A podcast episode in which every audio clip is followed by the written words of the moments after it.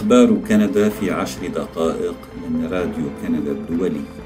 معكم فادي الهاروني وأهلا بكم في حلقة البودكاست الأسبوعية وإليكم العناوين كبيرة مستشاري تريدو تقول إنها لا تستطيع الدخول في التفاصيل المتعلقة بمزاعم التدخل الصيني. بنك كندا يبقي الفائدة عند 4.5% ويتوقع تراجع التضخم إلى ثلاثة بالمئة هذا الصيف. وبرنامج توجيهي جديد للأطباء الأجانب في نوفاسكوشا التفاصيل من راديو كندا الدولي.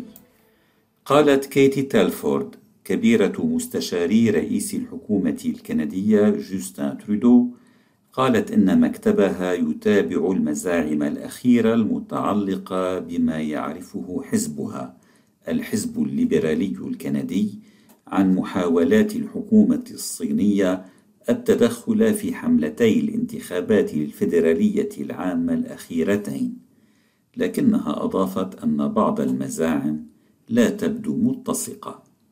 وكانت تيلفورد تجيب على أسئلة لجنة الإجراءات والشؤون التابعة لمجلس العموم حول ما تعرفه عن مدى تدخل بكين في مسار الديمقراطية في كندا. وخلال اللقاء الذي استمر أكثر من ساعتين بعد ظهر اليوم، قالت تيلفورد مرارا لأعضاء اللجنة إنها لا تستطيع التعليق على مسائل استخباراتية حساسة. لا أستطيع الدخول في التفاصيل. لا يمكنني التعليق على هذا الموضوع. لا أستطيع الإجابة. كانت بعض أجوبة تيلفورد التي لديها تصريح أمني سري للغاية لأعضاء اللجنة النيابية. وأدى ذلك إلى بعض التبادلات المحمومة بين رئيسة مكتب ترودو ونواب المعارضة في اللجنة. وتبحث اللجنة في المزاعم الأخيرة بما فيها التقارير التي نشرتها شبكة جلوبال نيوز الكندية الإخبارية في الخريف الماضي والتي زعمت أن مسؤولين في جهاز الاستخبارات الأمنية الكندي أخبروا ترودو أن القنصلية الصينية في تورونتو قامت بتوزيع الأموال على ما لا يقل عن أحد عشر مرشحا في الانتخابات الفيدرالية وعلى العديد من عملاء بكين الذين عملوا في الحملة الانتخابية عام 2019 الربط الذي تم بين هؤلاء المرشحين والأموال لم يكن دقيقا قالت كبيرة مستشاري رئيس الحكومة الليبرالية. وأضافت أنها لا تستطيع في مكان عام تقديم تفاصيل محددة حول ما هو غير دقيق في تلك التقارير. خلال السنوات التي أمضيتها في هذا العمل اطلعت على نطاق هائل من المعلومات الاستخباراتية من كافة أنحاء العالم. كان بعضها خاطئا وبعضها صحيحا، والبعض منها قد لا نعرفه أبدا. أو فقط مع مرور الوقت سنعلم ما إذا كان صحيحا قالت تيلفورد. وسبق لترودو أن قال إنه لم يتم إبلاغه مطلقا عن تلقي مرشحين فيدراليين أموالا من الصين كما قالت مستشارته لشؤون الأمن القومي والاستخبارات جودي توماس إنها لم تر دليلا على أن أيا من المرشحين في الانتخابات الفيدرالية لعام 2019 قد تأثر بتمويل ما من الحكومة الصينية.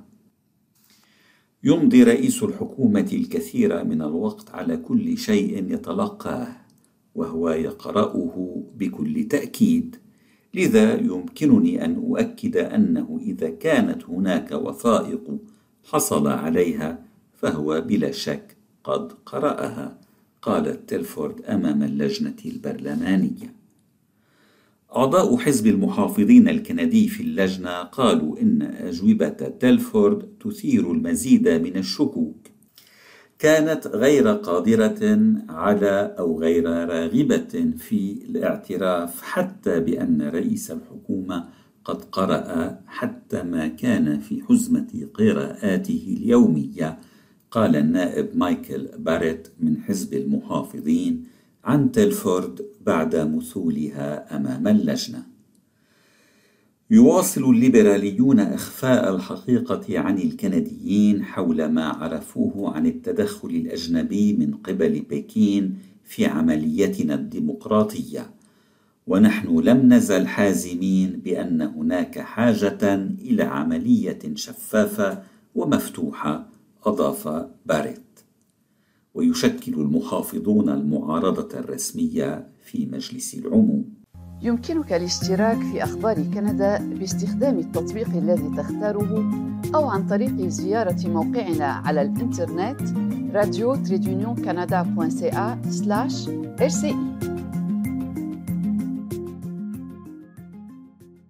أعلن بنك كندا يوم الأربعاء أنه يبقي معدل الفائدة الأساسي عند مستوى 4.5% لافتا إلى أن البيانات الاقتصادية الأخيرة عززت قناعته بأن التضخم في الأسعار سيستمر في التباطؤ في الأشهر المقبلة. يذكر أن آخر بيانات وكالة الإحصاء الكندية عن التضخم أفادت بأن معدله السنوي واصل تباطؤه في شباط فبراير إلى أن بلغ 5.2% متراجعا 0.7 نقطة مئوية عن مستواه في كانون الثاني يناير وبالغا مستوى أدنى من توقعات الخبراء لشهر ثان على التوالي. وقال حاكم بنك كندا تيف ماكلم إن التضخم ينخفض بسرعة. وتوقع أن يصل إلى حدود ثلاثة بالمئة هذا الصيف. لكن على الرغم من هذا التراجع في التضخم من المتوقع أن ينمو الاقتصاد بشكل متواضع أضاف الحاكم.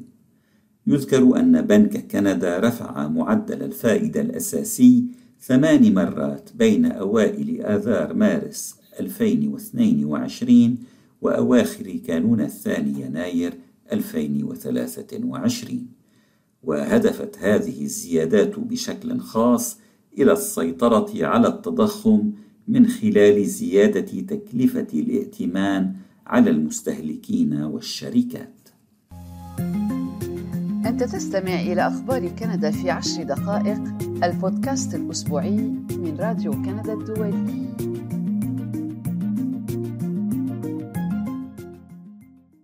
قال رئيس نقابة الأطباء والجراحين في نوفا سكوشا الدكتور غاس جرانت إن برنامجا توجيهيا جديدا للأطباء الأجانب سيساعد في تسهيل انتقالهم إلى ممارسة الطب في هذه المقاطعة الكندية الأطلسية.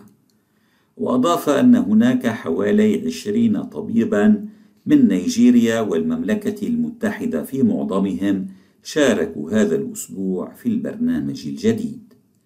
ويساعد البرنامج الأطباء الأجانب في الحصول على الاعتراف المحلي بمؤهلاتهم وأيضا في جوانب أكثر روتينية تتعلق باستقرارهم في موطنهم الجديد. ويأمل واضعو البرنامج في الترحيب بمئة وأربعين طبيبا درسوا وتأهلوا خارج كندا. وفي مساعدتهم على الاستقرار في نوفا سكوشا في السنوات الثلاث المقبلة. وبالإضافة إلى التوجيه الأولي الذي يتم في مكاتب النقابة في منطقة هاليفاكس سيجري ربط الأطباء الجدد بمرشدين.